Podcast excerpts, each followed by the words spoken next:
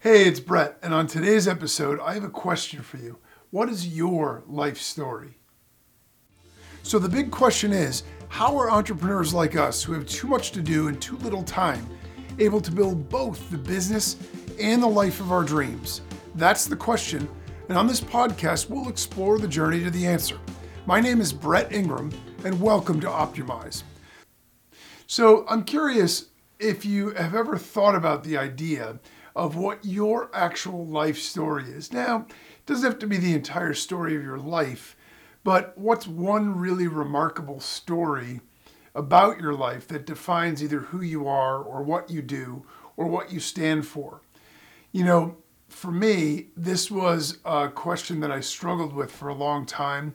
I consider myself to be fairly boring, fairly ordinary, and um, and so I wondered whether I really had any sort of information or any sort of um, story to share with people. You know, I I would go to seminars and I would listen to other people talk, and I always thought, you know, how interesting other people's lives were and the things that they went through and you know how they came out the other side and the challenges that they faced and how they persevered. And all of those stories always really had a big impact on me you know, they always resonated really, really deeply with me. Um, and I, I think that's common. I mean, I think in the human experience, right, everybody resonates with stories. It's why the great movies, the great books, everything that's out there that strikes a chord collectively becomes super popular because the story is so compelling. You know, if you think about it even from the perspective of movies, in your stereotypical um, action movie or science fiction movie, you know, one of the big challenges they have is because it's already fantastic, is having you relate to the characters. And this is one of the reasons that when you see movies like Star Wars and you see movies like Aliens, the second movie in the series, they're so compelling and they draw people in and they get, you know, really good reviews and a good reception from the audience because you get to know the characters on a level that's beyond two dimensional. In a lot of movies, it's the focus is on the action, the focus is on the plot, and they completely ignore the characters. So they almost seem caricaturish, like two dimensional, phony, and total stereotypes. And when that happens, we don't really care what happens to the characters. So there's no emotional investment. And when that happens, you know, the movie itself always falls flat because no matter how many crashes or chases or laser beams or whatever are going on, the fact of the matter is we don't really care. It's just pure entertainment, but there's no there's no connection, there's no emotional bond that we create with it.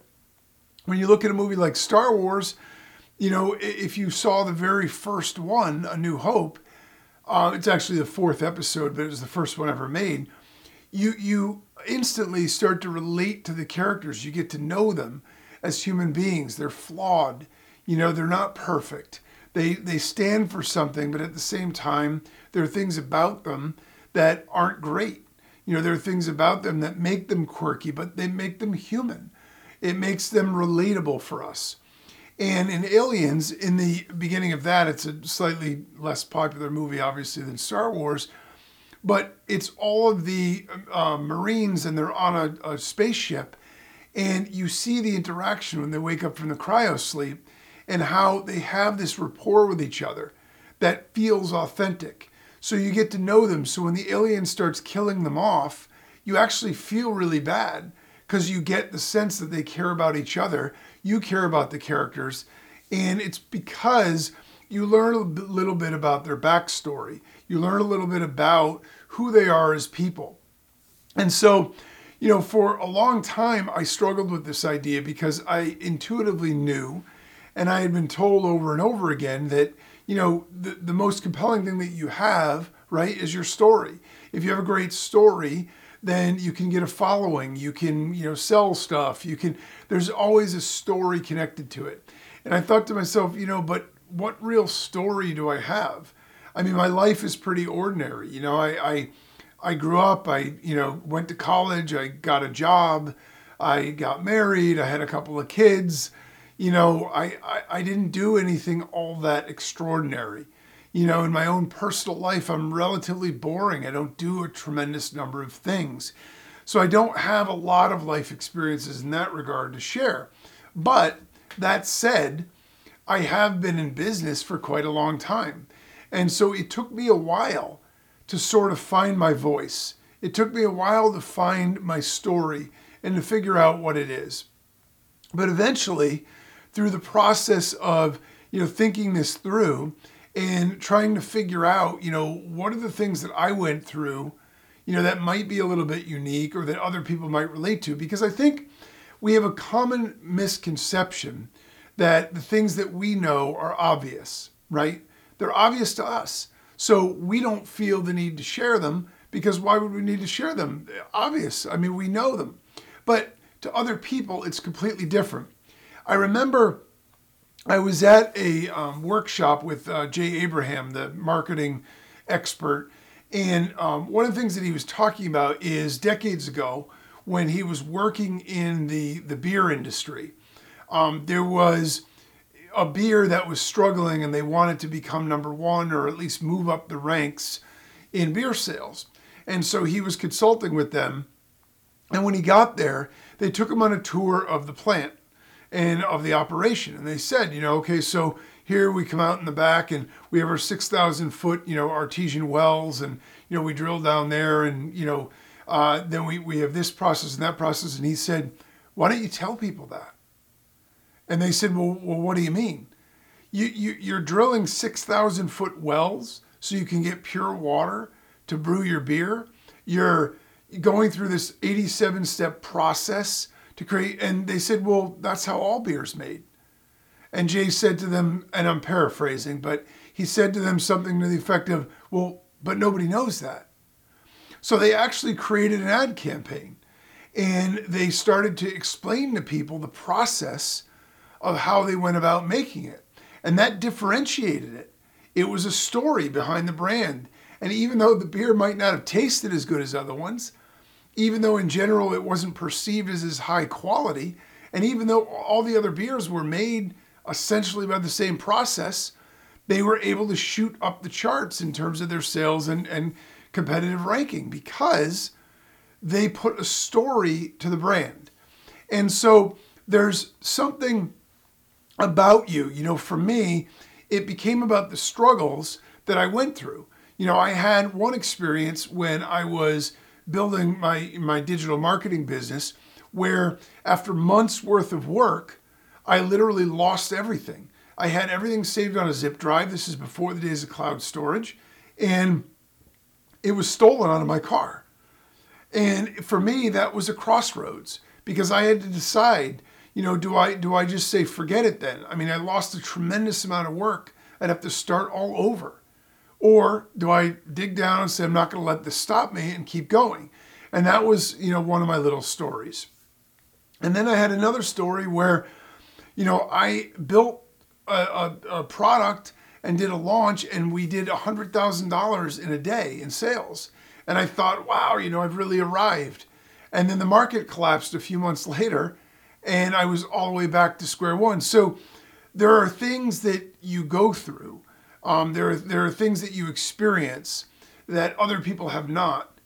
And even if they've experienced something that is sort of parallel to it, the interesting part about it is by sharing that, you make a connection because people say, ah, I can relate to that. You know, when I when I listen to, you know, Tony Robbins and, and he tells his, you know, sort of origin story about how he, you know, struggled and failed. He was super successful and then he failed and then he came back. There, there's an element of that that makes him human as opposed to this crazy, like, you know, self improvement guru that's untouchable. And you say, well, how would I ever get to that level or how would I ever do what he does? But you realize that he's human. You know, people in the in the marketing industry, people in business, most of them, if you look at their lives, if you read their biographies, you will find that they failed over and over and over again. And so, you know, as entrepreneurs ourselves, we can take comfort in that in knowing that we're not alone. So, the lesson here and the challenge it's sort of a twofold thing. Is there is a story inside you. You have a voice and you want to find what that is and tap into that. And it doesn't matter what market you're in. And it doesn't have to be a business related story. It could be something that made you who you are. It could be a formative experience from when you were younger. It could be a, a trial or tribulation that you had in business or in life or in your relationships.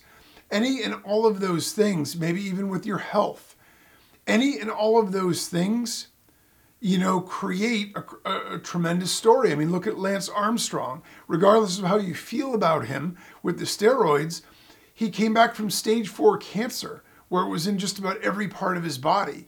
It's a remarkable story, regardless of how you feel about him as an individual.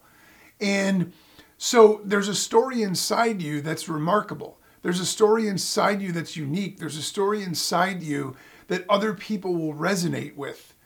And the challenge for you is to find that, is to tap into it. And you'll know when you found it because it makes you emotional to think about it. It gets you back into that state where I'm getting goosebumps even talking about it, where you start to feel the way that you felt. Because when you do that, it comes across and other people will feel it too. And when they do, that's when they connect with you. That's when they relate to you. And that is where the real power is. And you can use that as a springboard for everything. You know, but when you have that story, that is your initial connection with your audience. That's your initial connection with your market. That's the, the bridge that you need to get to the point where you can establish a relationship with people and know that there's some common ground, that you have something to offer.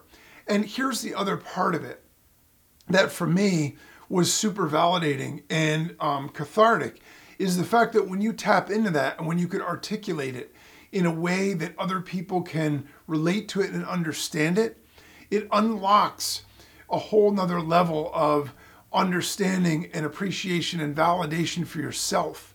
You feel better about yourself knowing that, yes, you do have a story and yes, it has value. So I challenge you to find your voice. I challenge you to really think about it and find your story. You may not do it in a day, you may not do it in a week, it may take you a year. But no matter who you are and what your experience is, you have a story in you. And the challenge is to find that and then to share it so everybody else can experience it and everybody else can benefit from what you've gone through and who you are in your life. Each person is an individual that lives their own life that's 100% unique to anybody else. And so, if it's worth living, it's worth sharing. Until next time, as always, no matter what you want in your business and your life, don't compromise, optimize.